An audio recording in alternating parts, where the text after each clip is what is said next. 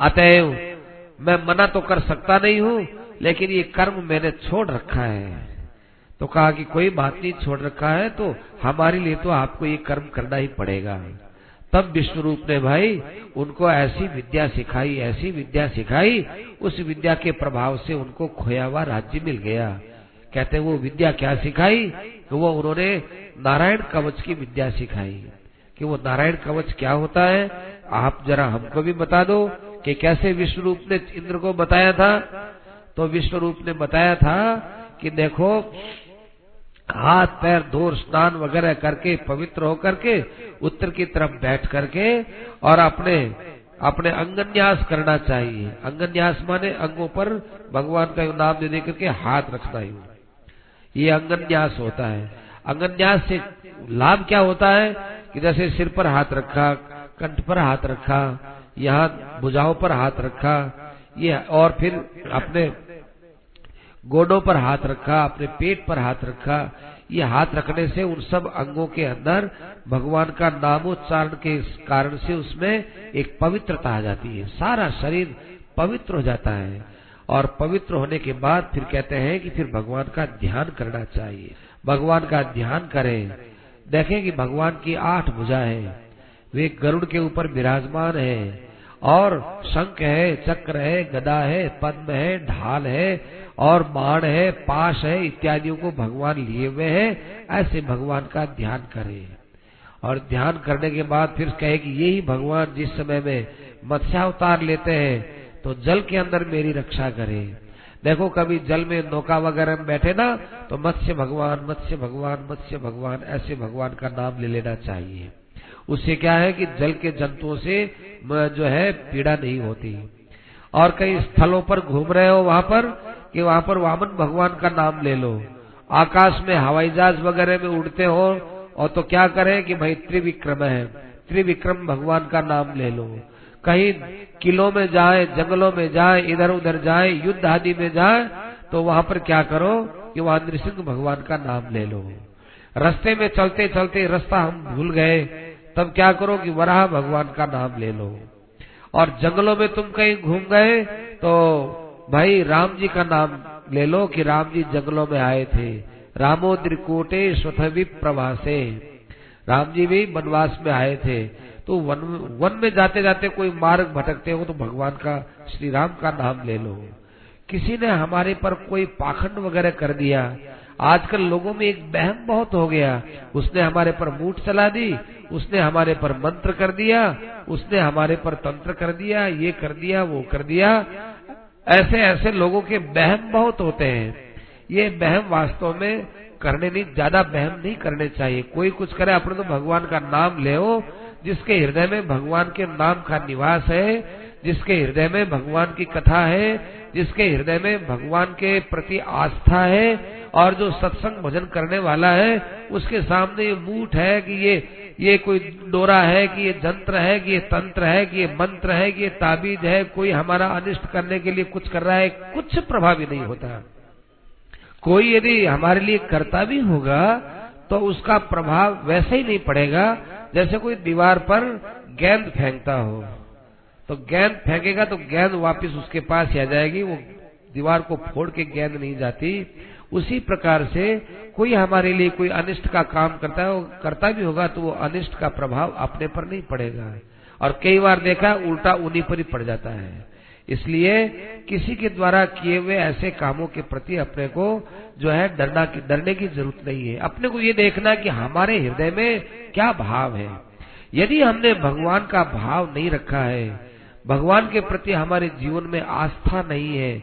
हम पाठ पूजा भगवान का ध्यान वगैरह नहीं करते हैं, भगवान का नाम नहीं लेते हैं, सत्पुरुषों की बात नहीं मानते हैं, सत्संग नहीं करते हैं, तब तो देखो कुछ हो भी जाए। लेकिन ये काम करते हुए कोई हमारा बिगाड़ कर दे, ये बिल्कुल संभव नहीं है। मामुग्र धर्माद अखिलात प्रमादात नारायण पात नरश्च हासात। भगवान नारायण है वो सबकी रक्षा करते हैं। और कहते हैं कि भाई, दत्तात्रेय महाराज है, वो हमारे अयोग से रक्षा करते हैं। साधन भजन में यदि कोई हमारे बाधा पड़ती हो तो दत्तात्रेय जी को याद कर लो, हमारे साधन में कहीं पर भी कोई तकलीफ़ नहीं होगी। कामदेव से यदि पीड़ित होते हो तो सनत कुमार का नाम ले लो। सनकादि ऋषियों का ध्यान करते ही मन से काम का प्रभाव समाप्त हो जाएगा।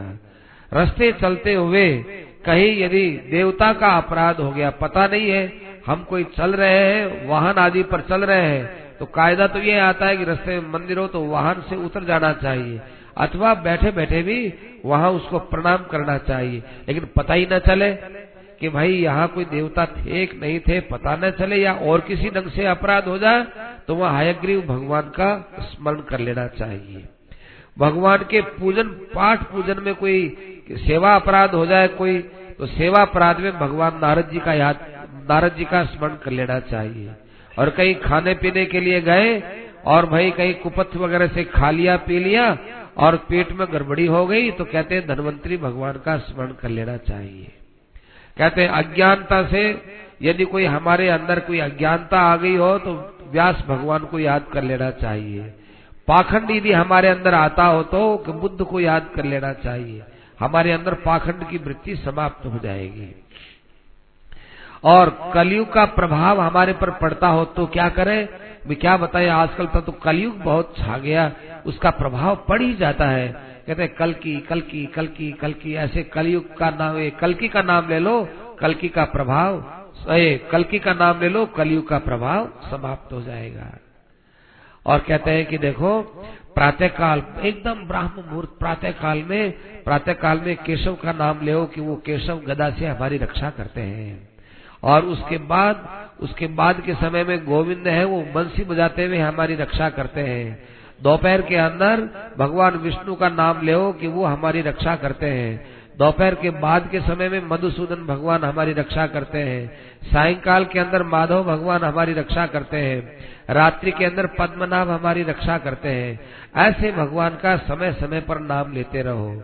और कहते हैं, भगवान का जो शंख है, भगवान का चक्र है और और वही भगवान के तलवार वगैरह है। ये सदा सर्वदा हमारे पापों से हमको बचाने में सहायक है। भगवान इसीलिए शंख चक्र गदा पद्म लिए हुए हैं वो कि देखो, तुम चिंता मत करो। तुम तो केवल मुझे याद कर लो। ये तुम्हारे पाप, ताप, तुम्हारे क्राम, क्रोध, लोभ आदि जितने तुम्हारे विकार हैं, इन सब विकारों को मैं अपने सुदर्शन चक्र से, गदा से मार मार करके इनको सबको मैं चकनाचूर कर दूँगा। तुम तो आओ, तुम तो मेरे पास आ जाओ।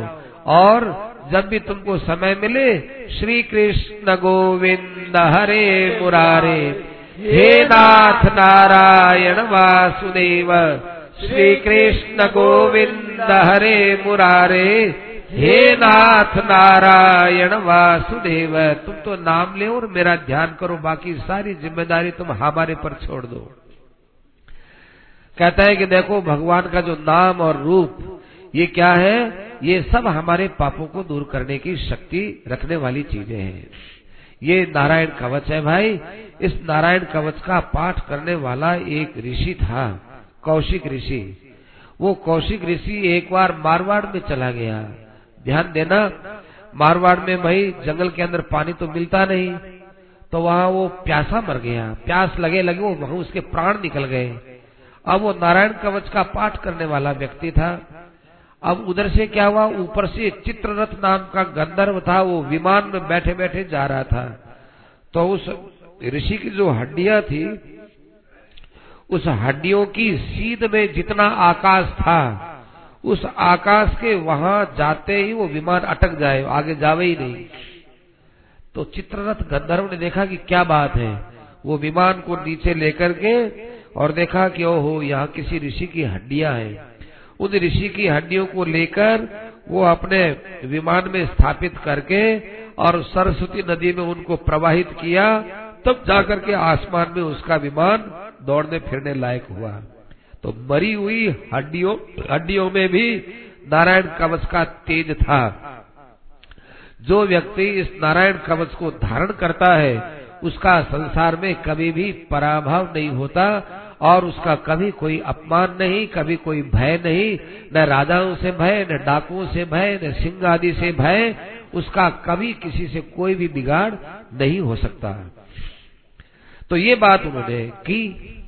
अब देखो इंद्र का अपराध देखो विश्व रूप के तीन सिर थे। एक सिर से भाई वो सोमरस का पान करते थे, और दूसरे सिर से वे अन्न को ग्रहण करते थे। और तीसरे सिर से और भी कोई वस्तु ले लेते थे। इस प्रकार से उसके तीन सिर थे विश्व रूप के। उन्होंने क्या किया कि, अब देखो थोड़ा बहुत पक्षपात होता ही है। जब वो हवी डाल रहे थे, इंद्र की बड़ाई हो, इंद्र का यश फैले, इंद्र का यश फैले, इंद्र का यश फैले। ऐसे करते करते एक बार गुप्त रूप गुप्त रूप से उसने क्या किया, आहुति दे दी कि मेरे मामा है ये, दैत्य लोग, इनका भी यश बढ़े। ऐसा मन में संकल्प करके आहुति दी। इंद्र को पता चल गया कि अरे इसको ऋत्विक तो हमने हमारे यज्ञ के लिए बनाया और चुपचाप ये आहुति थोड़ी थोड़ी अपने मामाओं के लिए भी देता है। तब उसने इंद्र ने क्रोध में आकर के उसके तीनों सिर काट दिए। तीनों सिर काटे तो भाई ब्रह्म हत्या लग गई, क्योंकि उसको उसको उन्होंने गुरु बनाया था, उसको उन्होंने ब्राह्मण बनाया था तो ब्रह्म हत्या लगी। ब्रह्म हत्या लगी तो भाई अब ब्रह्म हत्या सामने आई। इंद्र एकदम घबराए। तो भाई ब्रह्म हत्या को उन्होंने चार जगह बांट दिया।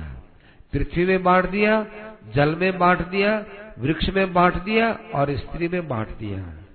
तो देखो जो ज़मीन में जो है ये ऊसर पना आता है। ऊसर पने के अंदर कोई भी कितना ही खाद डालो, बीज डालो, वो जो है वहाँ पर पनपती नहीं वो क्या है? वो ब्रह्म हत्या का स्थान है। इसी प्रकार से जल के ऊपर काई आई हुई रहती है। काई बहुत अपवित्र होती है। इसीलिए भले पुरुष होते हैं, वो जब नदी, तालाब में या कहीं जाते हैं जल में तो पहले जल को यूँ करते हैं। स्वाभाविक रूप से चाहे काई आवे, चाहे न आवे। क्या पता कोई काई आ ही जाए, उस यू जल को यूँ करते ही है, क्योंकि वो ब्रह्म हत्या का रूप है। वृक्ष के अंदर जो गोंद होता है, ये ब्रह्म हत्या का रूप है। और स्त्रियों में जो महीने के तीन दिन आते हैं, ये भी वास्तव में ब्रह्म हत्या के समान अपवित्र दिन होते हैं। इन दिनों के अंदर स्त्री की छाया भी किसी पर नहीं पड़नी चाहिए। आजकल तो भाई लोग भोजनी जो है कर लेते हैं, उनके हाथ से वो भी भोजन बना लेती है। बिल्कुल नहीं होना चाहिए। यह एक तरह से इनकी तपस्या होती है। इस समय में इनको दूसरे का दिया हुआ ही दूसरे का दिया हुआ अन्न वो लेना चाहिए, पात्र अलग रखने चाहिए, अपने कपड़े अलग रहने चाहिए, चटाई पर सोना चाहिए, किसी से बात नहीं करना चाहिए, केवल भगवत स्मरण करना चाहिए। तीन दिन तक इनको एकदम मौन रहना चाहिए और रसोई अपने हाथ से बनाए, परिंदे में अपना हाथ लगाए, ये तो बहुत ही बड़ी भारी गंदगी गंदगी है। इसी से देखो, परिवार परिवार में, हर परिवार में कितना कितना कष्ट आता है ये। पता नहीं चलता है कि हमारी क्रियाओं का अंत में जाकर क्या प्रभाव पड़ता है। इसलिए भाई, सावधान रहना चाहिए, पवित्रता रखनी चाहिए। पृथ्वी को फिर साथ में वरदान भी दे दिया। देखो, जिसको दंड देते हैं, उसको पुचकार भी तो है।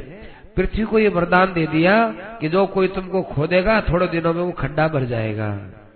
जल को ये वरदान दे दिया कि कुएँ में, बावड़ी में यदि जल खत्म हो जाएगा तो थोड़े दिन बाद, थोड़ा, थोड़े समय बाद अपने आप ही उसमें जल आ जाएगा।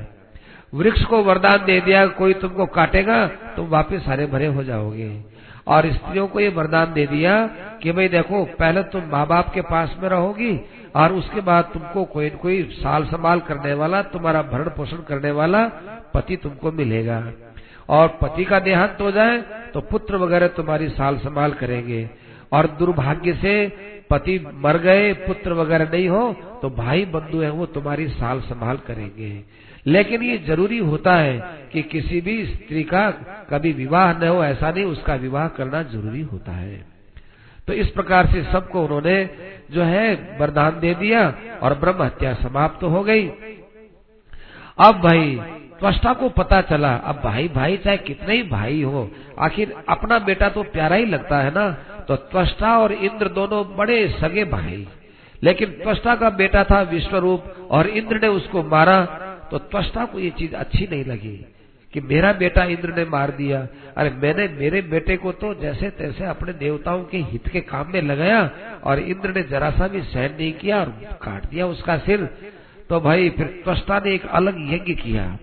और उस यज्ञ में से एक अग्नि प्रज्वलित हुई और उसमें से एक राक्षस पैदा किया। अब वो राक्षस पैदा हुआ तो भाई उस राक्षस की देखो लंबाई चौड़ाई के लिए बताते हैं कि ज़्यादा पढ़े लिखे लोगों को तो पता नहीं है। पढ़े लिखे लोग जानते हैं कि एक घन मीटर होता है। लंबाई गुड़ा चौड़ाई गुड़ा मोटाई। ये घन मीटर होता है। तो वो क्या है कि एक बाण जो है लंबाई से, चौड़ाई से और मोटाई से बढ़ता रहता था वो, प्रतिदिन। प्रतिदिन एक बाण वो बढ़ता था। तो एक बाण तो लंबा हो जाए रोज, एक बाण वो मोटा हो जाए और एक बाण वो चौड़ा हो जाए। अब रोज इतना इतना भाई, एक बाण इतना होता है, रोज इतना लंबा हो और रोज इतना मोटा हो और रोज इतना चौड़ा हो तो थोड़े ही दिनों में तो भाई उसने उसने जो है सबको ढकना चालू कर दिया, इतना लंबा चौड़ा हो यू यू यू यू बढ़ जाए वो। करते करते उसका नाम फिर वृत्र रख दिया, वृत्रासुर। तो ऐसा लंबा चौड़ा हो गया, उसको देख करके सब लोग डर गए। देवताओं की हिम्मत नहीं हुई वृत्रासुर का कोई सामना करे। देवता लोग गए भगवान के पास। भगवान के पास गए, कहने लगे कि महाराज, ये वायु अग्नि, ये समुद्र, ये सब के सब, महाराज, डरते हैं आपके काल से। तो काल भी महाराज, जब आपसे डरता है, तब काल आपके पास आता है। हम तो है ही क्या? हम तो महाराज आपके पास आए हैं। आप महाराज, आपको तो न तो कभी भय है, न आपके मन में कोई कामना है। जिसके मन में कामना होती है, उसी कोई भय लगता है। आपके मन में कोई कामना तो है नहीं, इसलिए आपको कभी भय भी नहीं है। लेकिन देखिए महाराज, इस वृत्रासुर का हमें बड़ा भय लगता है। क्योंकि हमको हमारे प्राण प्यारे, हम प्राणों से ज़िंदा रहना चाहते हैं। राज्य हमको चाहिए क्योंकि राज्य की हमारी इच्छा है। आपने मत्स्यावतार में सृष्टि को बचाया था। ऐसे आज भी हमको बचाओ महाराज। आपकी महिमा कैसी विचित्र हो। सारी सृष्टि को बनाने वाले ब्रह्मा जी, एक दिन ब्रह्मा जी अपने कमलासन पर बैठे बैठे सोचने लगे कि मैं कौन से कमल पर हूँ। तो यू यू नाचने लगे कमल पर। कमल पर नाचते नाचते वो कमल से ऐसे चक्कर खा के पड़े, समुद्र के अंदर घूमते ही रहे, घूमते ही रहे। कहीं उनको अंत नहीं मिला। आपने कृपा करके कहा, ब्रह्मा जी, थोड़ा जल के ऊपर जाइए। तब वो बेचारे होश में होश आए। तो आपने बड़े बड़ों के होश ठिकाने लगा दिए हैं। अब महाराज, हमारी बात सुनो, हमारी बात सुनो। हम किसी विशेष काम से आपके पास आए हैं। ध्यान से सुनना। उसी समय में भगवान क्या किए प्रकट हो गए प्रकट तो हो गए, लेकिन भगवान के पास में रहने वाले शंख, चक्र, गदा, पद्म और भी जितने भी आयुध हैं, वे भी भगवान के समान आकृति वाले होकर भगवान के सामने प्रकट हो गए। अब देखिए, भगवान के समान भगवान के पार्षद आ जाए। सोलह पार्षद भगवान के। सोलह कौन से हो?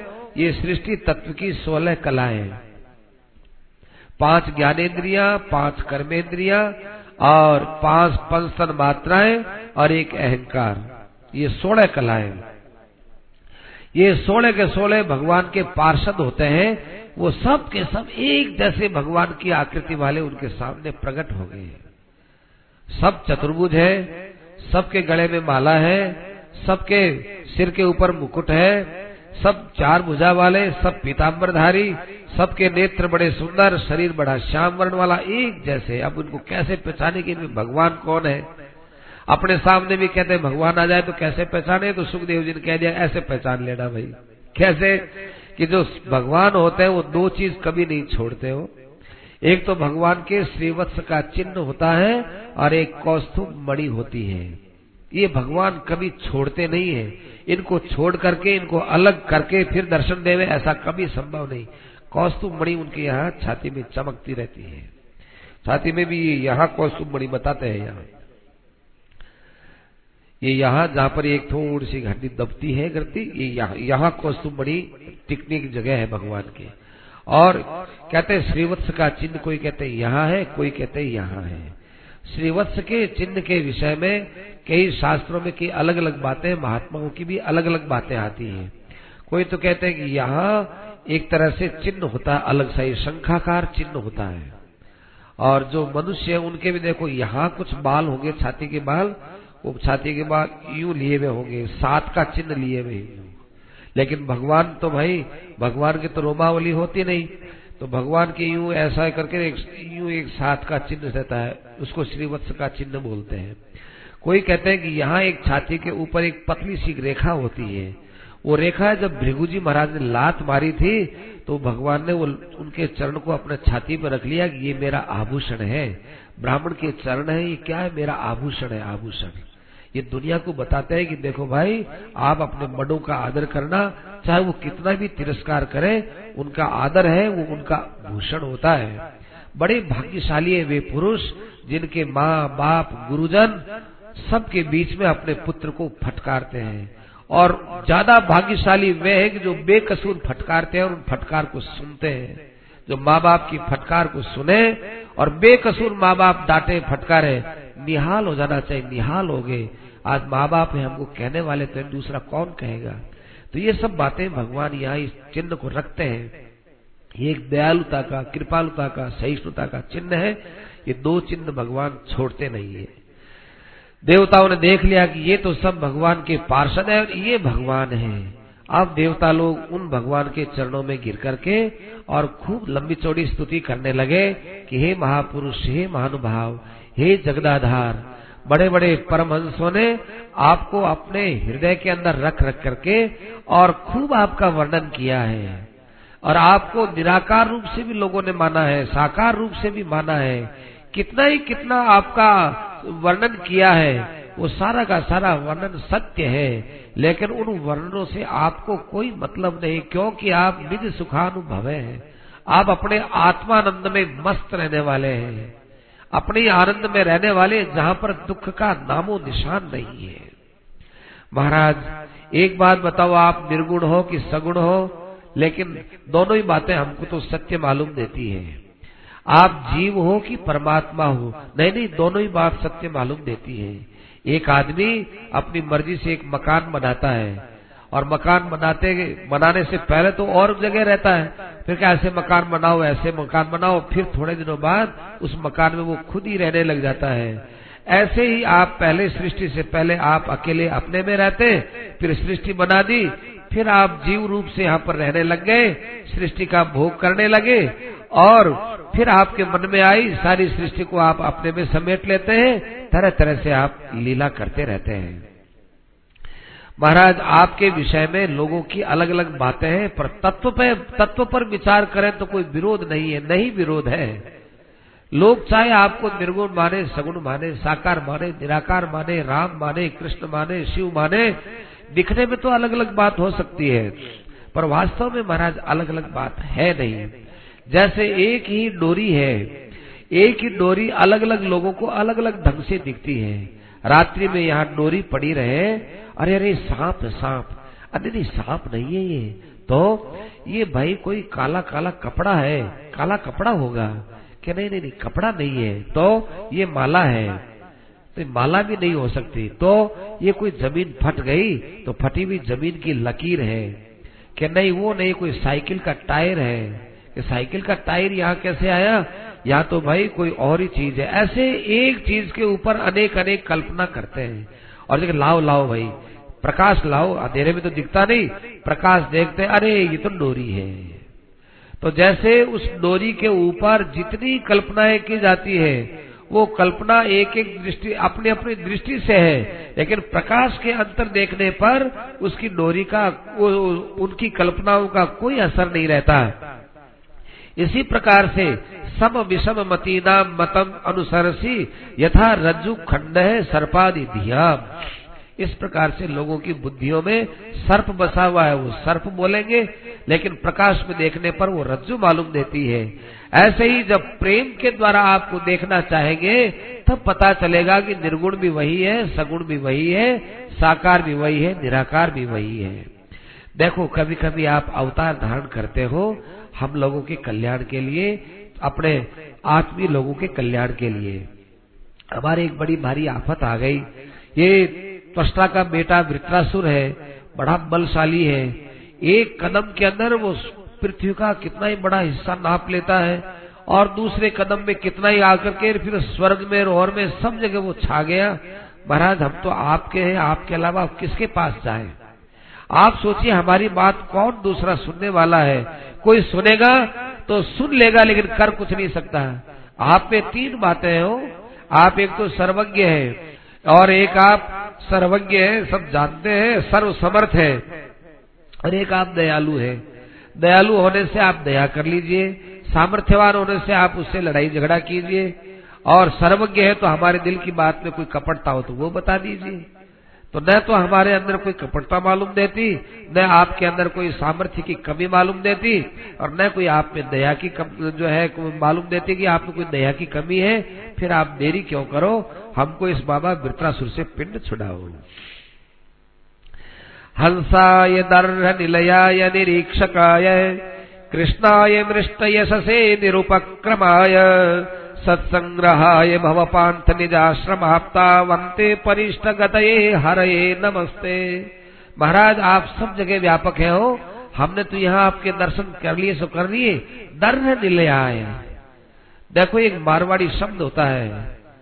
मारवाड़, मारवाड़ी शब्द है कि कोई कोई बात हो जाए पढ़ो दरडा में पढ़ दो। दरडो। दरडा माने खड्डा। और ये शब्द है, वास्तव में संस्कृत का शब्द, दहर शब्द होता है, दहर।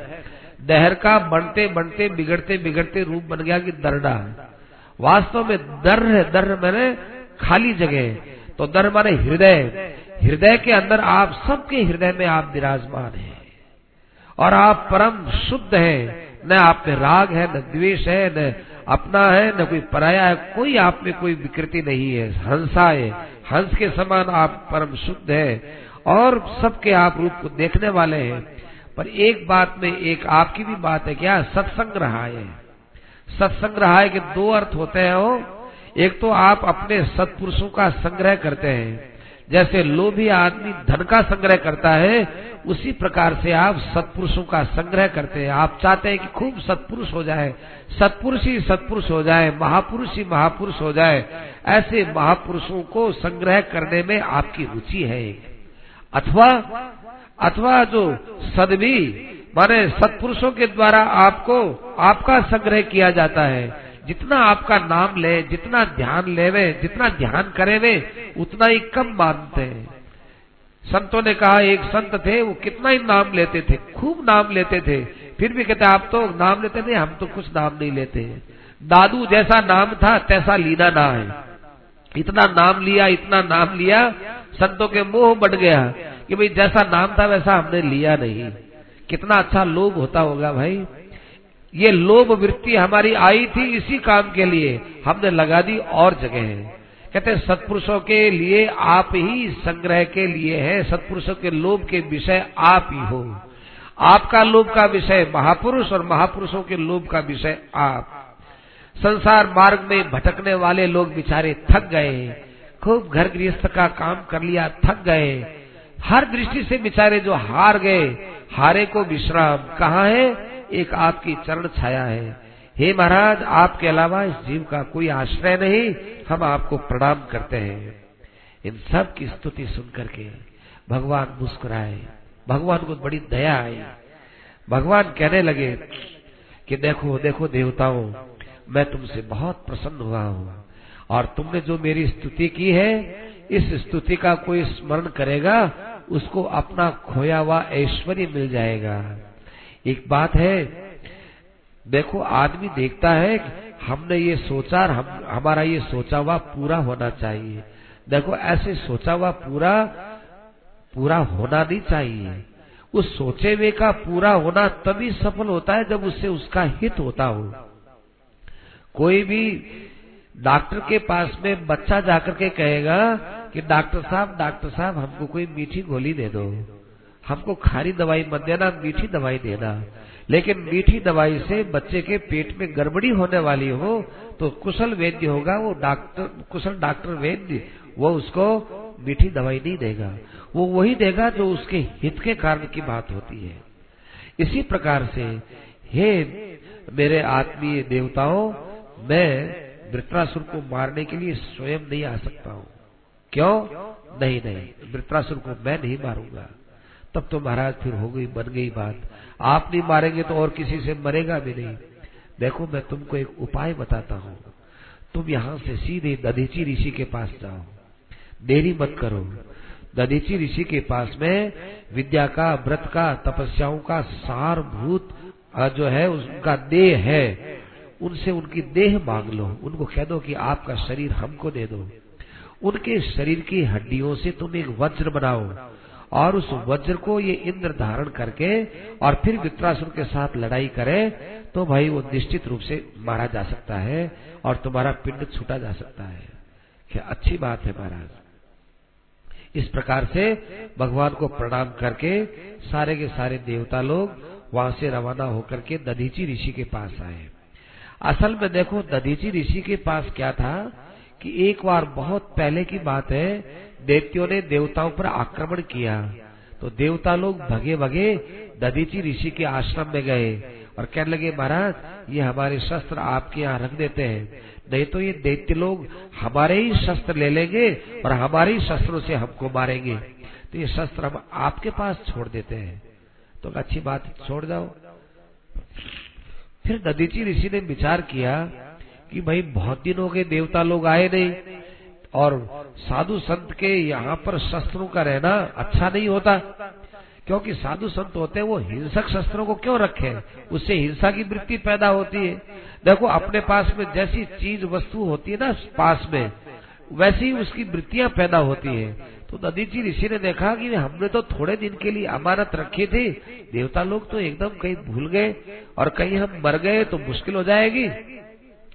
तब ददीची ऋषि ने सारे शस्त्रों को रख करके, एक जगह रख करके और उनके ऊपर जल छिड़क करके और जल से उनको धो करके और मंत्रों के द्वारा उनकी सारी शक्ति थी वो जल में इकट्ठी कर ली। और इकट्ठी करके वो ददीची ऋषि उस जल को पी गए। पी जाने से ददीची ऋषि की जो शस्त्र हड्डियाँ थी, वो शस्त्रों से भी ज़्यादा मज़बूत हो गई एकदम। भगवान ने कहा कि ददीची ऋषि से तुम हड्डियाँ मांगो। तब ये देवता लोग आए और आकर के उन्होंने कहा कि महाराज महाराज, हम आपसे एक चीज़ मांगने आए हैं। बोलो, क्या चीज़ मांगते हो? कि महाराज, आपका शरीर दे दो। अच्छा शरीर कोई बाजारू चीज़ है कि दे दू? तुम, तुम्हारा शरीर हमको दे दो। क्या महाराज, हम तो हम तो देवता हैं, हम तो नहीं दे सकते हैं। तो फिर हमारा शरीर मांगने के लिए तुम कैसे आए? क्या तुमको विचार नहीं आया? दूसरे की मौत से तुम ज़िंदा रहना चाहते हो तो क्या दूसरा आदमी ज़िंदा नहीं रहना चाहता?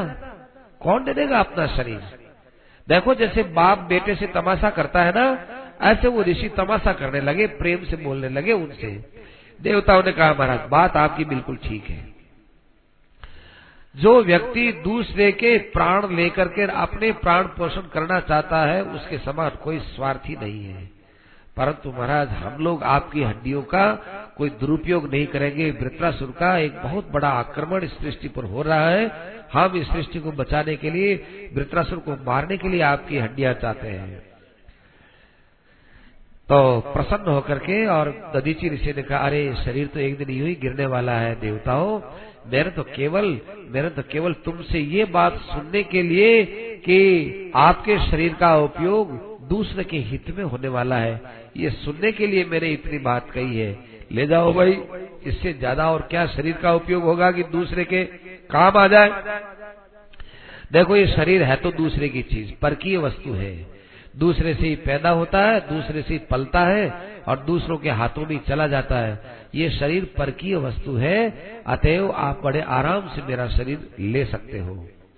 तब उन्होंने अपने स्वरूप में अपना मन लगाया और शरीर छोड़ दिया। शरीर छोड़ने के बाद फिर उनकी हड्डियाँ लेकर के विश्वकर्मा ने एक वज्र बनाया और वज्र बना करके इंद्र के हाथ में दे दिया। और फिर इंद्र वृत्रासुर को लेकर के और ललकाने लगा, आओ वृत्रासुर, हमारे साथ युद्ध करो नहीं तो ये ये स्वर्ग का राज्य छोड़ दो। अब देवताओं का, असुरों का त्रेता युग के अंदर की बात है, नर्मदा नदी के किनारे बड़ा भयंकर युद्ध हुआ। ऐसा युद्ध हुआ जिसमें भाई नमुची है और ये शंबरासुर है, अनरवा है दिमूर्धा है, ऋषभ है, हयग्रीव है, शंकुशिरा है, ये सब के सब युद्ध में सम्मिलित हुए और वहाँ बड़ा भयंकर देवताओं का असुरों का युद्ध हुआ। उसमें फिर देवता लोग मार मार कर असुरों को भगाने लगे। तब ये असुर लोग असुर लोग थे, ये घबराए। घबरा करके असुर वहाँ से भग गए। जब असुर भग गए, तब उन भगने वालों को ये वृत्रासुर रोक रोक के कहता है, अरे अरे क्या करते हो? क्यों भगते हो तुम? जीने के लिए भगते हो? अरे दो ही मृत्यु सबसे श्रेष्ठ मानी गई है भाई। या तो परब्रह्म परमात्मा का चिंतन करते हुए मरो, और या या फिर युद्ध भूमि में मरो। ये दो ही मृत्यु श्रेष्ठ बताई है। परब्रह्म परमात्मा का चिंतन तो ही दैत्यो तुमसे नहीं होता और हमसे नहीं होता।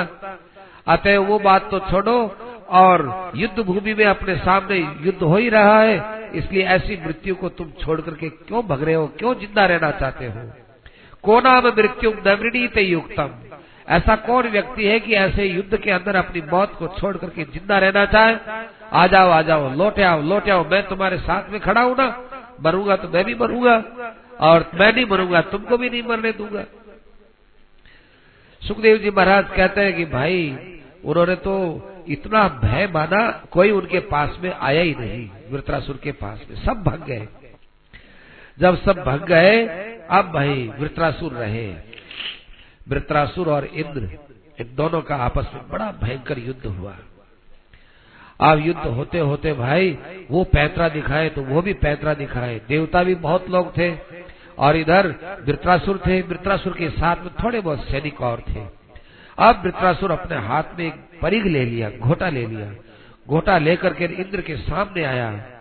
अब भाई लड़ते लड़ते उसने एक पैंतरा लगा करके और एरावत हाथी के ऊपर अपना जो अपनी जो गदा थी, उस गदा का प्रहार किया है तो एरावत हाथी की यहाँ मस्तक पर लगी। एरावत हाथी इतने ज़ोर से चिगाड़ा, सब जगह उसकी घबराहट की आवाज़ फैल गई और उसके सिर से इतना खून निकला जैसे कोई पर्वत, गेरू का पर्वत हो और उस पर बरसात हो जाए वो जो खून की धारा बहती है ऐसे वो खून की धारा बही।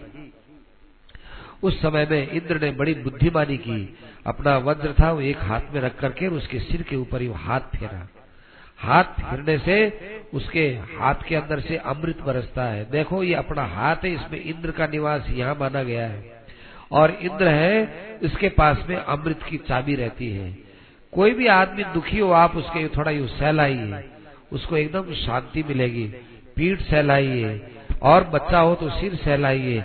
ऐसे यू सहलाने से एक सुख मिलता है, शांति मिलती है। क्योंकि यहाँ अमृत का निवास है, यहाँ इंद्र का निवास और इंद्र के पास में अमृत, वो गुप्त रूप से अमृत वहाँ पर पहुँचता ही है। इंद्रो अमृत शक्ति कराभिमर्श। इंद्र के हाथ के अंदर अमृत, उस अमृत की वर्षा से ऐरावत स्वस्थ हो गया। और ऐरावत स्वस्थ होकर के, और अब जो है इंद्र को शक्ति देने लगा, ठीक है, अब लड़ ले बोले अब सामने, एकदम आमने सामने खड़े हो गए, वृत्रासुर और ये इंद्र। अब वृत्रासुर ने इंद्र को गौर से देखा। गौर से देख करके अब वृत्रासुर क्या बोलता है वो? भाई, वृत्रासुर की ये प्रार्थना ऐसी विलक्षण है, इसको कोई आदमी सुनता है तो उसके मन में ये भावना आती है कि असुर है कि कोई महापुरुष है। क्या है बड़ी विचित्र प्रार्थना है। वृत्रासुर कहता है, दृष्टिया भगवान में समवस्थितो रिपुर। बड़ी सौभाग्य की बात है, इंद्र। आज आप हमारे सामने आए हो। हे इंद्र, पहले तुम अपने लक्षणों को याद करो कि तुमने कैसा पाप किया है। विश्व रूप को तुमने अपना ब्राह्मण बनाया, गुरु बनाया, और उसी की तुमने हत्या की। तुम ब्रह्म हत्यारे हो, तुम गुरु हत्यारे हो। और मेरे भाई का भी तुमने नाश किया, मेरे भाई के तुम हत्यारे हो। आज तुम्हारी हत्या करके मैं उस ऋण से उऋण होना चाहता हूँ। तुमने निष्पाप अपने गुरु की हत्या की है। अपने तलवार से उसका सिर काटा है। पशु के समान सिर काट करके इच्छा क्या थी तुम्हारी? केवल स्वर्ग की इच्छा, धिक्कार तुम्हारी इच्छाओं को। इंद्र इतने बड़े महान होकर इतनी मैली इच्छाएँ रखते हो। स्वर्ग काम है केवल स्वर्ग की तुम्हारे कामना रही। तुम्हारे अंदर से लज्जा समाप्त हो गई। तुम्हारे अंदर से तुम्हारी कीर्ति समाप्त हो गई। तुम्हारे अंदर से तुम्हारी दया खत्म हो गई। तुम्हारे अंदर से तुम्हारी शोभा खत्म हो गई। तुमने इतना निकृष्ट कार्य किया। जो आदमी निम्न स्तर का काम करता है, उसके अंदर से सब चीज़ें समाप्त हो जाती है। आज देखना इंद्र मैं तुम्हें अपने सूल से मारूँगा और तेरे शरीर को लौच लौच करके गीद लोग खाएँगे, तब जाकर तू अपने कर्म का फल भोगेगा। और भी भाई, दूसरे भी प्राणी यहाँ आएँगे और वे सब के सब प्राणी तुमको लौच लौच करके खाएँगे। फिर वो थोड़ी देर आँख बंद करता है वृत्रासुर। और वृत्रासुर आँख करके, आँख बंद करके कहता है, अरे ओ इंद्र तेरे पास तो ये वज्र है और ये दधीची ऋषि के हड्डियों से बना हुआ है। और इस वज्र के लिए तुझे त्रिलोकीनाथ भगवान ने प्रेरणा दी है। तो इस वज्र को लेकर आया, देरी क्यों करता है? मुझे क्यों नहीं मार देता? तेरा ये वज्र व्यर्थ नहीं जाएगा। माँ संशयिष्ठा तुझे इस विषय में जरा सा भी संदेह नहीं करना चाहिए। तेरा वज्र निष्फल नहीं होगा। प्रहार करो प्रहार करो प्रहार करो। दधीचे ऋषि के तेज को मैं भी जानता हूँ। उनका तेज बड़ा ही संयत है और उनका तेज सात्विक तेज है। देखो, तुम जितने अपने वज्र को संभालो, इतनी देर में अपने परमिष्ट भगवान का ध्यान करता हूँ। ऐसा करके उसने आँख बंद की। आँख बंद करके अपने परम आराध्य संकर्षण भगवान की आराधना करके उनके चरणों में अपना चित्त लगाया। और कहा कि देखो, मैं भगवान संकर्षण के चरणार बिंदु में अपना मन लगाता हूँ और उनसे प्रार्थना करता हूँ कि तुम्हारे व्रज, तुम्हारे वज्र से मरने के बाद फिर मुझे ऐसे लोक में नहीं जाना पड़े जिन लोगों के अंदर मनुष्य को अपने कर्मों के फल के अनुसार सुख, सुविधा, आराम और भोग मिलता हो, ऐसे लोक में आप हमको मत भेजना। अरे इंद्र भगवान बहुत दयालु होते हैं। भगवान अपने भक्तों को कभी भी संपत्ति नहीं देते। भगवान के जितने भक्त होते हैं, उनके भक्त भक्ति से पहले तो खूब संपत्ति रखते हैं। लेकिन जो जो वे भगवान की भक्ति में तल्लीन होते हैं त्यों त्यों भगवान उनका धन कम करते रहते हैं। इसलिए कम करते हैं कि भाई, इसकी भक्ति मेरे में ज़्यादा बढ़े, मेरे में ज़्यादा बढ़े। और वो भक्त यदि भगवान से धन संपत्ति माँगता है, तब भी भगवान मांगने पर भी उसको नहीं देते। ठीक वैसे ही, जैसे बालक के मांगने पर भी माँ उसको चक्कू नहीं देती, क्योंकि चक्कू से बच्चा अपना अनिष्ट कर लेगा। इसलिए हमारे भगवान बड़े दयालु हैं। इसी बात से पता चलता है कि भगवान अपने भक्त को अनुकूलता नहीं देते। इसी बात से पता चलता है कि भगवान बहुत दयालु है, बड़े कृपालु है। संसार के आराम देने पर तो ये जीव आराम को याद करेगा, भगवान को याद नहीं करेगा। इसलिए जिस जीव के ऊपर आफत आई हुई हो, किसी भी प्रकार की आफत आई आई हो, इसका मतलब है कि आफत आने का अर्थ है कि भगवान के घर से टेलीफोन आया है। अरे भाई, आओ आओ, तुम मुझे याद करो। तुम कहाँ चले गए, किधर चले गए? इस आफत के बहाने से भगवान हमको कहते हो कि उठाओ माला और ले सुमिरनी और बोलो अपने मन से श्री कृष्ण गोविंद हरे मुरारे, हे नाथ नारायण वासुदेव श्री कृष्ण गोविंद हरे मुरारे, हे नाथ नारायण वासुदेव। अहो हे भगवान, मैं तुम्हारे मैं मरने के बाद तुम्हारे दासों के दासों के दासों के दासों का दासों के दासों का दास का अंतिम दास बनना चाहता हूँ। मैं और कोई संपत्ति, स्वर्ग, मोक्ष, ये कुछ नहीं लेना चाहता। मैं कोई सिद्धियाँ नहीं चाहता। मैं मुक्ति भी नहीं चाहता। मैं तो यही चाहता हूँ कि मैं आपके दासों में, आपके भक्तों के चरणों में बैठा रहूँ और आहा, आपके भक्तों के पावन चरणों का और मुखार विंद का दर्शन करता रहूँ। और सत्संग में रहूँ, इसके अलावा मुझे महाराज, न आपकी इच्छा है और न मुझे आपके किसी लोक की इच्छा है। और उस सत्संग में महाराज, मेरी वृत्ति आप कैसे बनाए रखना हो? अजात पक्षा इव मातरङ्खगा स्तन्यं यथा वत्सतराक्षुधार्ता प्रियं प्रियेव व्युषितं विषण्णा मनोरविंदाक्षते दृक्षते मेरे मन में एक ऐसी ललक देना आप। देखो, संतों का मांगना क्या होता हो? संत मांगते हैं कि हमारे मन में आपके प्रति एक विरह की भावना हो। आपके साथ जब मिल जाएँगे, संयोग हो जाएगा वो वो सहयोग तो महाराज कोई विशेष नहीं, आपके प्रति हमारा विरह पैदा हो रहा है, विरह विरह में एक अलग ही आनंद है। विरह में क्या तड़फन पैदा हो, कैसी तड़फन कि उन बच्चों के मन में छोटे छोटे पक्षी जिनके माँ बाप तो अभी अन्न लेने के लिए बाहर गए हैं और वो बेचारे कोटर के अंदर पड़े पड़े ची ची करते हैं और ऊँचा मुख किए हुए कि अब मेरी माँ आएगी, मेरे पिता आएँगे, मुझे कुछ मेरे चूच के अंदर अन्न देंगे अन्न देंगे।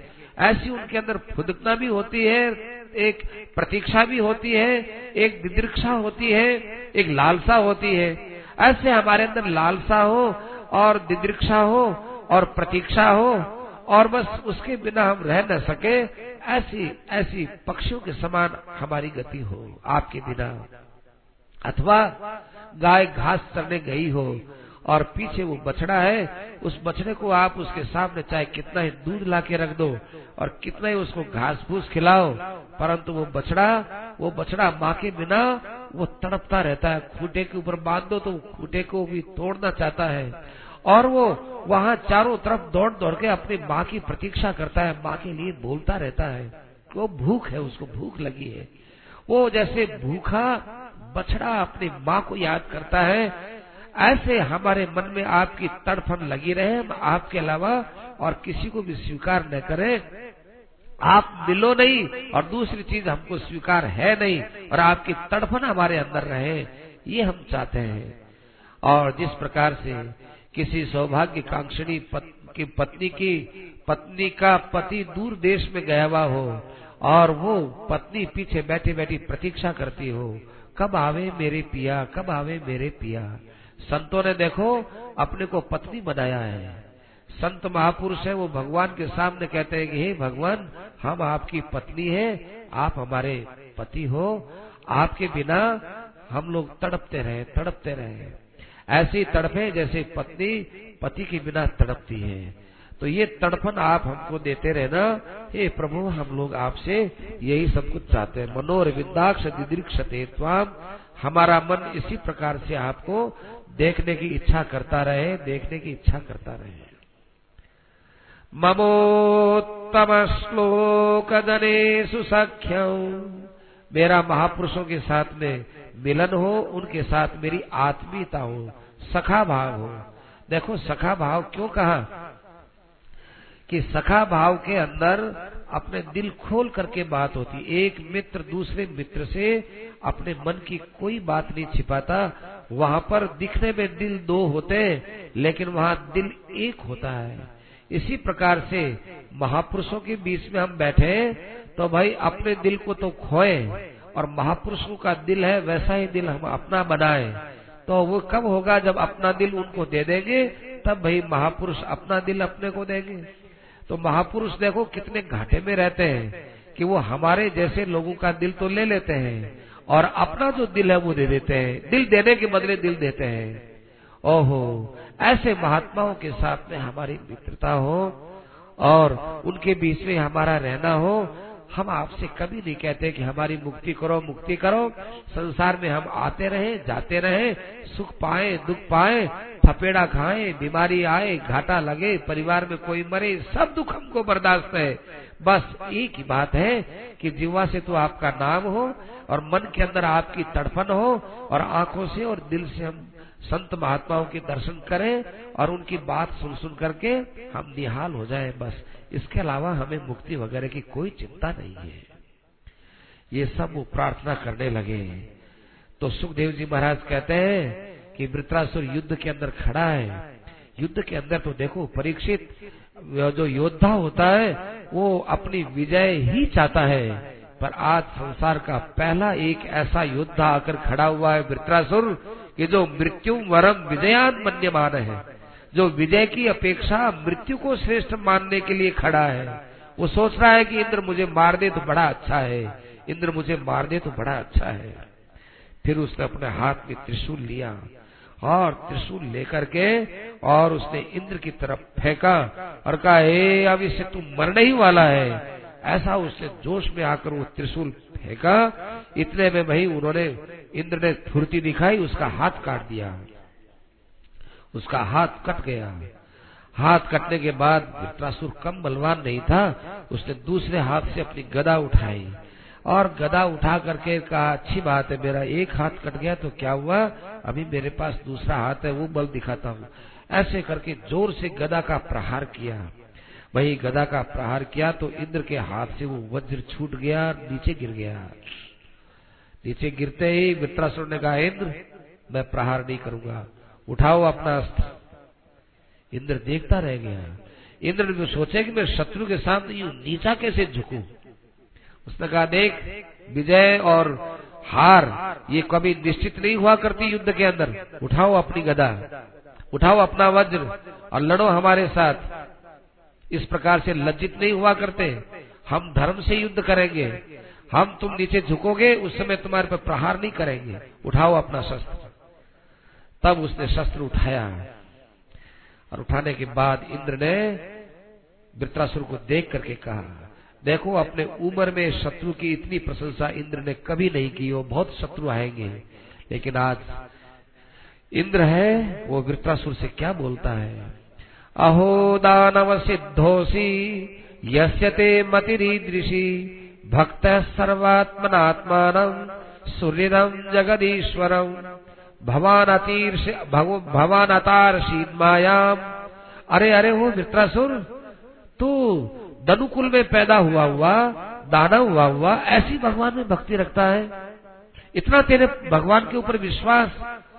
सब प्राणियों के सूर्य ने भगवान, उन भगवान को तुमने अपना सूर्य बनाया। वह वृत्रासुर तो हमको क्या जीत गया? तू माया को जीत गया। तेरे दिल के सामने हम हारे हुए हैं। तेरी भक्ति के सामने आज इस इंद्र की पराजय है। हम चाहे तुमको युद्ध में जीत ले, लेकिन भाव के अंदर हम तुमको नहीं जीत सकते।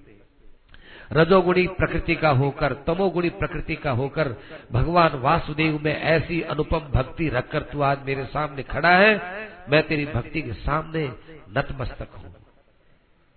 इतना कहने के बाद, फिर जो है दोनों का आपस में युद्ध हुआ, और उस युद्ध के अंदर उन्होंने दूसरा हाथ भी काट दिया। दूसरा हाथ काटने के पश्चात अब वो इतना उसका मुँह तेज, मुँह के अंदर भाई हवा तेज थी वृत्रासुर में। ऐसे हवा खींची तो हाथी सहित इंद्र उसके पेट में चला गया और वो पेट के अंदर पड़ा रहा। अब इंद्र क्या करे बेचारा? वो नारायण कवच याद किया हुआ था। वो नारायण कवच का पाठ करने लगा और अपने गदा से, अर्थात उस वज्र से उसका पेट फोड़ना चालू किया। पेट फोड़ते फोड़ते फोड़ते बड़ी मुश्किल से वो पेट फोड़ के बाहर आया। और बाहर आते ही वो उसकी खोपड़ी पर चढ़ गया। और खोपड़ी पर चढ़ करके अपने वज्र से उस खोपड़ी को फोड़ते फोड़ते फोड़ते दो अयन बीत गए। अर्थात एक साल बीत गई। एक साल के बाद वो वृत्रासुर मरा और देवताओं ने दुनिया बजा दी।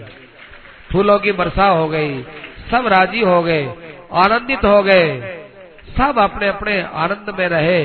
लेकिन भाई, उसके बाद जब इंद्र को सब मिलने लगे ना, गले मिलने लगे, बधाइयाँ देने लगे, इंद्र का तो एकदम चेहरा उतर गया।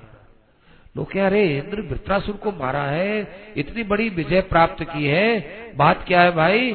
तुम तो मुँह लटकाए खड़े हो। वो क्या है मैंने आज एक महापुरुष को मारा मेरे हाथ से भगवान का भक्त मर गया। मुझे ये मालूम नहीं था कि वह ऐसा असुर इतनी बड़ी भगवान की भक्ति रखने वाला होगा। दो बात है भाई। एक बार पहले भी मुझे ब्रह्म हत्या लगी थी और ये एक और मैंने ब्रह्म हत्या कर दी। ये महापुरुष की हत्या करना कितना बड़ा मैंने पाप किया है। देखो, ब्रह्म हत्या का पाप तो फिर भी चार भागों में मैंने बांट दिया था। लेकिन एक महापुरुष की जो हत्या की, उसको मैं कैसे बांट सकता हूँ? ये महापुरुष की हत्या तो मेरे से बट नहीं सकती है। इस कारण से मेरे मन में बड़ी चिंता हो रही। अब क्या होगा? भगवान के भक्त को मार दिया। ऋषि मुनि सबके लिए सोचनीय बात थी। सब कहने लगे कि भाई, उसके आचरणों से तो ऐसा नहीं लगता था कि महापुरुष है, लेकिन जब उसकी भक्ति की बात सुनी तब पता चला तो चलो अपने एक यज्ञ करते हो। एक यज्ञ करें अपने, उस यज्ञ के अंदर सब शुद्ध हो जाएँगे। सब ऋषि मुनि इकट्ठे हो गए। इकट्ठे होकर के, और कौन सा यज्ञ किया हो? ये कीर्तन यज्ञ किया, नाम संकीर्तन यज्ञ किया। सब जने मिलकर के श्री कृष्ण गोविंद हरे मुरारे, हे नाथ नारायण वासुदेव श्री कृष्ण गोविंद हरे मुरारे, हे नाथ नारायण वासुदेव। भगवान का ये यज्ञ किया, कीर्तन यज्ञ किया। उस कीर्तन यज्ञ तो वहाँ हो रहा था और इंद्र वहाँ से भग करके भगते भगते गए, मान सरोवर के अंदर जाकर बैठ गए। अब मान सरोवर में भाई फूल है, फूल के ऊपर लक्ष्मी का निवास, लक्ष्मी से कहा कि भैया, अब तो ब्रह्म हत्या मुझे नहीं छोड़ेगी। ठीक है, ऋषि मुनि कीर्तन कर रहे हैं, लेकिन मैं तो इस मान सरोवर के पानी में चला जाऊँ। पानी में आग कभी आती नहीं, ब्रह्म हत्या आग के रूप में आया करती है। पड़े रहे वो पानी के अंदर। एक हज़ार बरस तक पड़े रहे, तब तक महाराज नहुष थे, उन्होंने शासन किया था। और लक्ष्मी ने उनको सब प्रकार से संतुष्ट किया, पानी के अंदर ही उनके सब भोजन वगैरह की सब व्यवस्था करवा दी। और फिर जब नुहुस का पाप प्रकट हुआ और ऋषि मुनियों ने नुहुस को वहाँ से धक्का दे के निकाल दिया, तब तक ऋषि मुनियों का ये कीर्तन यज्ञ ऐसा विलक्षण हुआ कि ब्रह्म हत्या शांत तो हो गई और उसके बाद इंद्र को बड़े सम्मान के साथ त्रिलोकी का राजा बना दिया गया और सब जगह इंद्र की जय जयकार होने लगी। ये इस प्रकार से भाई, ये भगवान का पोषण हुआ। देखो, भगवान ने कैसे पोषण किया? भगवान पोषण करते हैं एक भगवान की अनंत शक्तियों में से सबसे बड़ी शक्ति कल्याण करने की शक्ति भगवान ने संत पुरुषों को दे रखी है। ये दो जने ही कल्याण करते हैं। तो देखो, इंद्र ने कितना बड़ा अपराध किया हो पहले तो ब्राह्मण का अपराध किया, गुरु का अपराध किया और फिर विश्व रूप को मारा और उसके बाद वृत्रासुर को मारा, एक महापुरुष को मारा। लेकिन भगवान जब पोषण करने लगे, पोषण करने लगे तो भाई कोई माँ को कहेगी तेरा बेटा ऐसा तेरा बेटा ऐसा है, तेरा माँ सब सहन करती हुई कहती है, बेटा तो मेरा ही है। ऐसे ही है जीवात्मा हो भगवान इस लीला से हम लोगों को बताते हैं कि भाई तुम कैसे भी हो, कैसा भी तुमने पाप किया, सारा उपालम सुनने के लिए मैं तैयार। तुम आ जाओ, तुम मुझे पुकार लो और मुझे पुकार करके फिर तुम अपने पापों के प्रति सर्वथा निश्चिंत तो हो जाओ। जो पाप तुम्हारे हो गए, उन पापों को तो मैं समाप्त कर दूँगा और आगे के पाप मेरी शक्ति से तुम्हारे द्वारा न हो, ऐसा तुम भी प्रयास करो और मैं भी प्रयास करूँ ऐसा ये परम पवित्र आख्यान है वृत्रासुर उपाख्यान। इस उपाख्यान को जो सुनता है, सबसे पहले तो ये लाभ होता है कि उसके हृदय में भगवान के प्रति भक्ति और प्रेम उमड़ता है। भक्ति और प्रेम उमड़ करके और भगवान की दया शक्ति का दर्शन कराता है कि इतने भगवान दयालु है वो। इतना पाप तो अपने जीवन में हुआ ही नहीं होगा ना। ऐसे पापियों का उद्धार हो गया तो भाई अपने उद्धार में अपने को हताश नहीं होना चाहिए। इस आख्यान को जो सुनते हैं, सब पाप मुक्त होता है उनका, धन धान्य बढ़ता है, यश बढ़ता है, शत्रु के ऊपर विजय प्राप्त होती है, और सब प्रकार से उनके जीवन में आनंद आनंद, महानंद होता रहता है। महाराज परीक्षित इस इतिहास को सुनकर के बड़े आश्चर्य में डूब गए। और परीक्षित जी ने फिर प्रश्न किया कि हे गुरुदेव, ये वृत्रासुर तो बड़ा रजोगुणी और तमोगुणी स्वभाव वाला था। इसका भगवान नारायण में ऐसा अनुपम प्रेम कैसे पैदा हो गया? भगवान के प्रेम में तो देवता लोग भी जो है इतने सफल नहीं हो पाते जितने वृत्रासुर सफल हुए। देवताओं की बात छोड़ो महाराज, ऋषि मुनि है, जिनका अंतकरण बड़ा निर्मल है। वो ऋषि मुनि भी इतना प्रेम नहीं कर सकते जितना प्रेम हमारे वृत्रासुर जी ने किया है। ये क्या बात है? प्राय करके हम दुनिया की स्थिति में बताएँ कि लोगों के अंदर, मनुष्यों के अंदर मुमुक्षा होती ही नहीं। अपना कल्याण हो इच्छा ही पैदा नहीं होती। उनको कोई कल्याण वल्याण से मतलब ही नहीं है। और जो मुक्ति की तरफ़ चलते हैं, उनमें कई बीच में ही अटक जाते हैं। थोड़ा सा आराम मिल गया, थोड़ी सी सुविधा मिल गई, वहीं पर अटक गए। ऐसे करते करते पूर्ण मुक्ति तक पहुँचना बहुत कम लोगों की बात, बस की बात है। और जो लोग वहाँ पर पहुँचे हुए होते हैं, वे मुक्ति के आनंद के अंदर डूब जाते हैं, फिर आगे भगवत प्रेम में डूबने का नाम ही नहीं लेते। लेकिन महाराज वृत्रासुर तो लोगों को कष्ट देने वाला महान पापी, लेकिन उसकी भगवान के अंदर ऐसी प्रीति ऐसी प्रीति ऐसी प्रीति तो महाराज हमने किसी की देखी भी नहीं। इस प्रीति का लक्षण क्या है? क्या कारण से ये प्रीति बनी? उनकी कारण क्या है इसका? ये जरा कृपा करके आप हमको सुनाओ। तो ये प्रश्न सुन करके सुखदेव जी महाराज बड़े खुश हो गए और कहने लगे, भाई, ये प्रश्न सुनना हो तो पहले तुम ताजे वाजे हो जाओ और उसके बाद आओ और फिर हम तुमको इस प्रश्न का उत्तर देंगे। वृत्रासुर का जब ये उपाख्यान परीक्षित महाराज ने सुना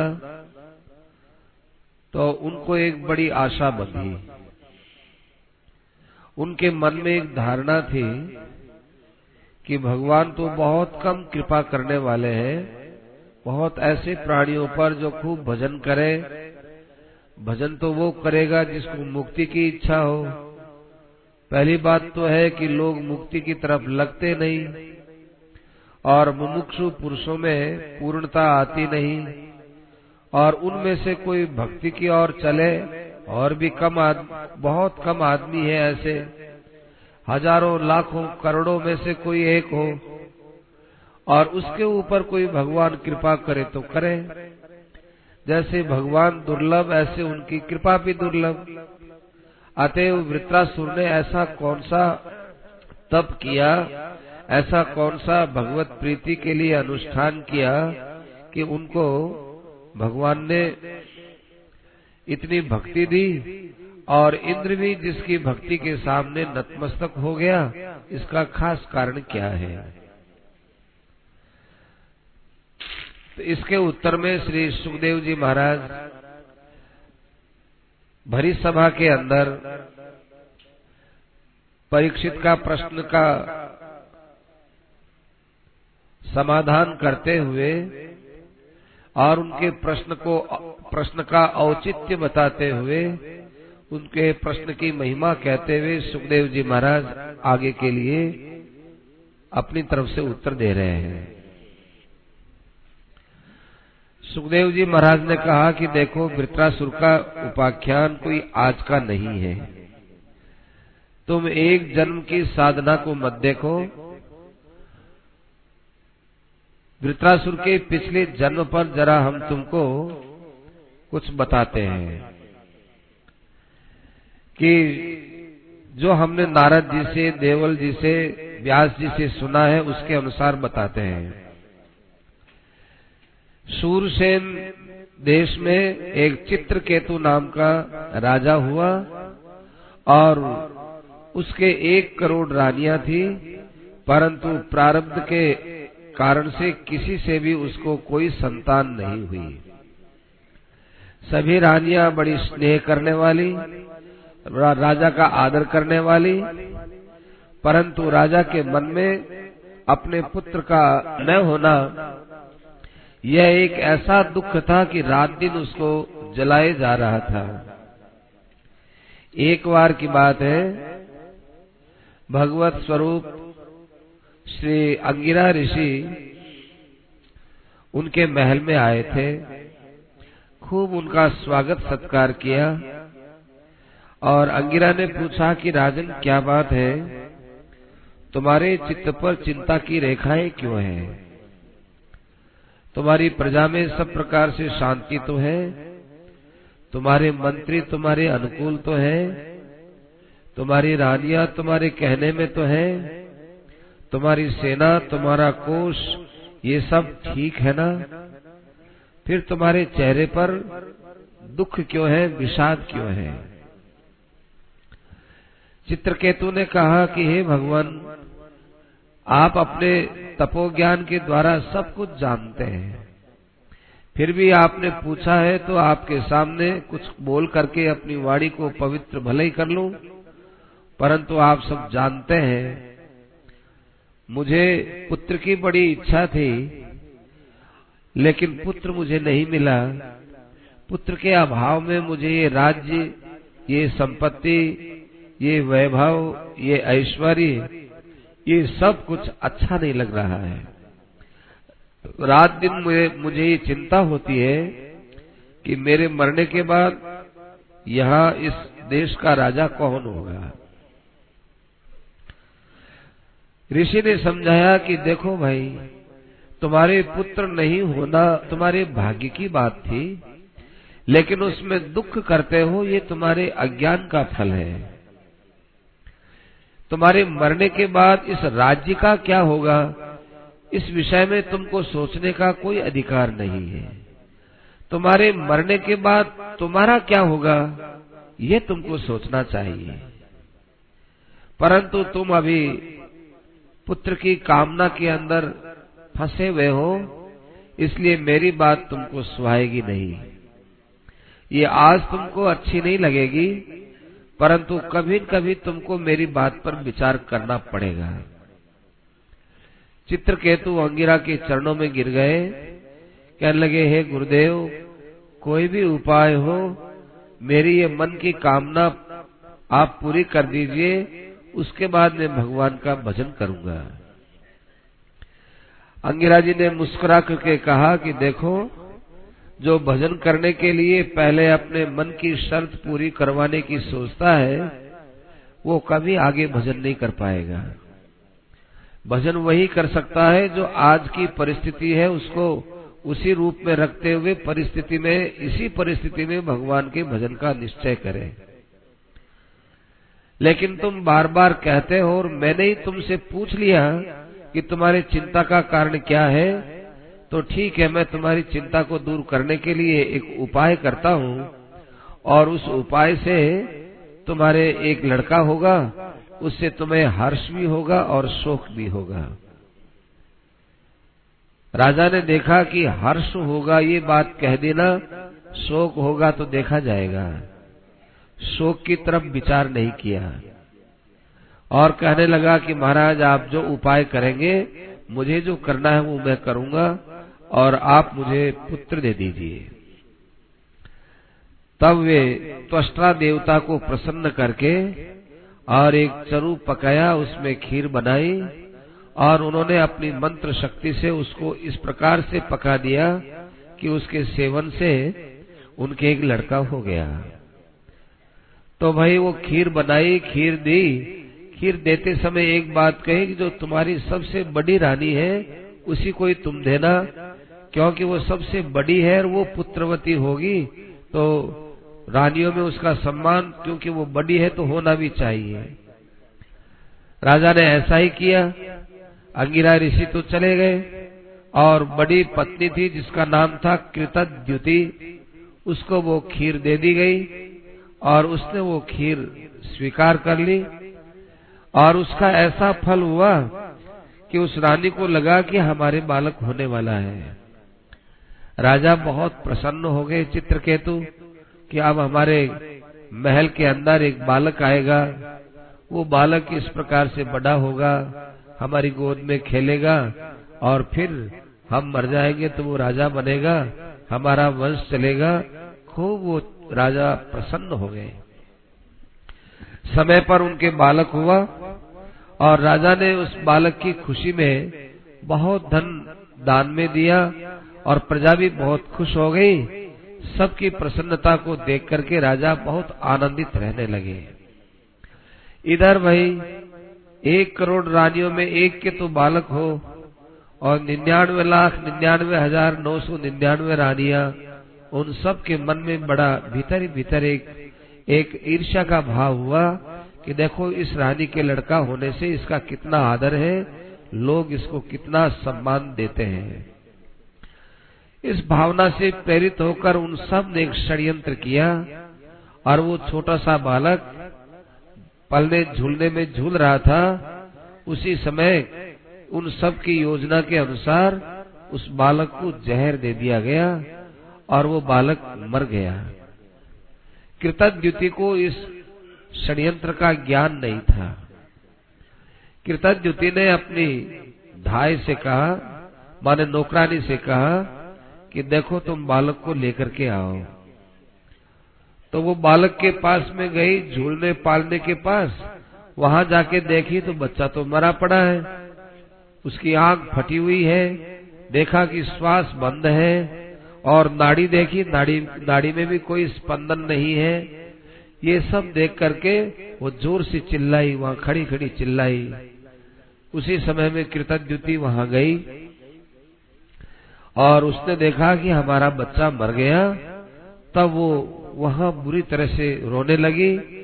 इन सब के रोने से राजा भी वहाँ पर आ गए और राजा भी बुरी तरह से रोने लग गए।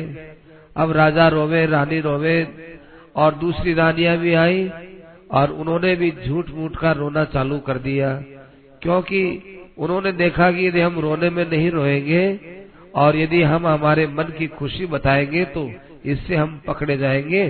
तो वह भी घूमटा निकाल करके और बुरी तरह से वहाँ पर रोने का स्वांग करने लगी। इस प्रकार से जब वहाँ पर विलाप होने लगा तो अंगिरा ऋषि और नारद जी, ये दोनों के दोनों वहाँ पर आए और देखा कि सब रो रहे हैं। एक बालक है, वो बालक पलने झूलने में है ही और रो ही रहे हैं। अंगिरा ऋषि को तो पहले से ही मालूम था कि ऐसा कुछ होने वाला है। इसलिए अंगिरा जी ने तो कोई विशेष आश्चर्य नहीं किया, न नारद जी ने आश्चर्य किया, और वे वहाँ जाकर खड़े हो गए और देखा कि कोई तो चक्कर खा के गिर पड़ा है, कोई चिल्ला रहा है, कोई छाती पीट रहा है, कोई क्या कर रहा है, कोई चिल्ला रही है। ऐसे स्त्रियों को, पुरुषों को, मंत्रियों को, राजा को सबको देखा। देख करके उस समय में अंगिरा ऋषि ने कहा राजन, क्या बात है? क्यों रोते हो? क्यों चिल्लाते हो? किसी प्राणी के मरने पर रोने के समान तो कोई अज्ञान का काम है ही नहीं। यह तो एक सृष्टि का क्रम है, राजन। कोई आदमी पैदा होता है तो वो मरने के लिए ही पैदा होता है। मरना उसका निश्चित धर्म है। तुम्हारे मन में ये लगता है कि मेरा बेटा मर गया तो भाई ये तुम्हारा अपना अज्ञान है। जिस प्रकार से नदी के प्रवाह में कितने ही बालू का कण एक साथ आते हैं आते आते कोई कण कहीं रुक जाता है, कोई कण आगे निकल जाता है। ऐसे ही यहाँ कितने ही असंख्य प्राणी रोज रोज पैदा होते हैं और उनमें से कई मर जाते हैं, कई दिन दिन कई कई दिनों के बाद मरते हैं कई कई वर्षों के बाद मरते हैं। मरना तो ज़रूर पड़ता ही है। धान से धान पैदा होता है, लेकिन जिस धान से दूसरा धान पैदा होता है, वो धान जिसने पैदा किया, वो मर जाता है। जन्म और मृत्यु ये दोनों साथ साथ लगे रहते हैं राजन। भगवान इन कई प्राणियों को बनाते हैं, पंचभूतों को बनाते हैं, ये सब परतंत्र है, भगवान के अधीन है। माता पिता के देह से बनने वाला ये देह माता पिता की देह के समान ही तो होगा ना? जब माता पिता की देह नाशवान है तो उनसे पैदा होने वाली संतान का देह नित्य कैसे रह सकता है? देखो राजन, ये कितना अज्ञान है। एक मिट्टी से घड़ा बनता है, लेकिन उस घड़े का नाम रख दिया हमने, है तो मिट्टी ही कि ये घड़ा है। और ये घटत्व इसकी जाती है और ये घट पदार्थ है, जाति, पदार्थ, व्यक्ति, ये सब एक कल्पना है और कुछ नहीं है। हमारा शरीर पाँच भूतों का एक लौंदा मात्र है। इतने में हम लोग देखो, किसी को बेटा बना लेते हैं, किसी को बाप बना लेते हैं, किसी को माँ बना लेते हैं और उसमें नई नई कल्पना करके हम लोग दुखी होते हैं। राजन, ये बुद्धिमानी का काम नहीं है। राजा को इन दोनों की बात सुनकर के थोड़ी शांति मिली। राजा ने कहा कि आप लोग कौन हो? मैं आपको पहचाना नहीं हूँ। आप नारद हो, अंगिरा हो, देवल हो, असित हो, सनकादि ऋषि हो, वशिष्ठ या बलराम हो, कपिल या व्यास हो, दुर्वासा या याज्ञवल्क्य हो जिन जिन ऋषियों के मैं नाम जानता हूँ, उनमें से आप कौन हैं? आपका ज्ञान मुझे बहुत प्रिय लगा। रोते बिलकते भाव में मेरे परिवर्तन आया। मुझे बड़ी शांति मिली। बताइए, आप कौन हैं? तब आंगिरा जी ने कहा कि राजन हमको ही भूल गए। हम ही ने तो तुमको पुत्र के लिए कहा था। हम ही ने कहा था ना कि तुम्हारे एक पुत्र हर्ष और शोक देने वाला होगा। हम तुम्हारे सामने आज इसीलिए आए, हमको मालूम था कि आज के दिन तुम्हारा बेटा मरेगा। देखो राजन, ये संसार है, इसमें सब चीज़ चलायमान है। शब्दादयश्च विषया चला राज्य विभूत है। तुम एक बच्चे की क्या बात करो? तुम हम सब यहाँ जितने खड़े हैं, जितने देखने वाले हैं, और जितनी तुम्हारी प्रजा की सदस्य हैं, इनमें कोई भी बचने वाला नहीं है। ये सारे के सारे संसार के भोग पदार्थ एक गंधर्व नगर के समान प्रतीत होते हैं वास्तव में तत्वतः इनमें एक परमात्मा के अलावा कुछ भी नहीं है। शरीर जीवात्मा का जो शरीर है, ये शरीर है क्या जरा सोच लो, द्रव्य ज्ञान क्रियात्मक है। देखो, पाँच महाभूत और पाँच ज्ञानेन्द्रिया और पाँच कर्मेंद्रिया और मन बुद्धि, इन सब का एक संघात मात्र है और कुछ भी नहीं है। इसके अलावा देह बोल करके कोई चीज़ नहीं है। इसलिए तुम स्वस्थ मन से अब अर्थात अपने स्वरूप में स्थित होकर तुम विचार करके देखो कि शरीर से तुम्हारी कितनी दूरी है, तुम शरीर से कितने दूर हो और शरीर तुमसे कितना दूर है, तुम्हारा और शरीर का कोई लेना नहीं, कोई देना नहीं। इसलिए द्वैत भाव हटाओ। द्वैत भाव क्या? कि संसार में अमुक वस्तु का मैं भोगता हूँ और ये वस्तु मेरे लिए भोग्य है। ये भोगता और भोग्य का जब तक द्वैत भाव रहेगा, तब तक भाई ये ये संसार का बंधन मिटेगा नहीं। अथवा किसी को मैं मानोगे, किसी को मेरा मानोगे, किसी को तू मानोगे, किसी को तेरा मानोगे, ये जब तक भेद बुद्धि रहेगी एक ही परमात्मा रूप इस जगत में, किसी को तेरा और किसी को मेरा, ऐसा मानोगे? तो यहाँ राग, द्वेष, कलह, मोह हर्ष शोक के सब विकार पैदा होंगे। देखो, यहाँ कोई परमात्मा के अलावा दूसरी चीज़ है ही नहीं। ऐसा यदि तुम्हारे अंदर ज्ञान होगा तो तुम्हारे शोक नहीं होगा। मेरे साथ नारद जी आए तुम नारद जी से थोड़ा ज्ञान ले और ज्ञान लेकर के उसके अनुसार चलो। राजन, ये घर गृहस्थ एक कीचड़ है। इस कीचड़ में जितना तुम धीरे धीरे पैर रखोगे, जितना इस कीचड़ को तुम पसंद करोगे उतने उतने इस कीचड़ में तुम फंसते चले जाओगे। और फंस करके, और तुम जब गले तक फंस जाओगे, तब तुम्हारी हालत बड़ी खराब हो जाएगी। हम दोनों इस कीचड़ से निकालने के लिए तुम्हारे पास आए हैं। नारद जी की बात को भी तुम ध्यान से सुनो। नारद जी ने कहा कि देखो राजन, मेरे पास एक बहुत विलक्षण मंत्र है। वो मंत्रोपनिषद कहलाता है। इतना विलक्षण मंत्र है, उस मंत्र का जाप करने से संकर्षण भगवान प्रसन्न हो जाएँगे और उनके प्रसन्न हो जाने पर तुम्हारे मन से द्वैत भ्रम सदा के लिए समाप्त हो जाएगा। और तुम बहुत जल्दी ही भगवान संकर्षण के कृपा पात्र बन जाओगे, भगवान संकर्षण के दर्शन कर लोगे। अब राजा ने देखा कि मैं क्या करूँ, एक तरफ़ तो ऋषियों का ज्ञान है और एक तरफ़ मेरा बच्चा मरा हुआ है।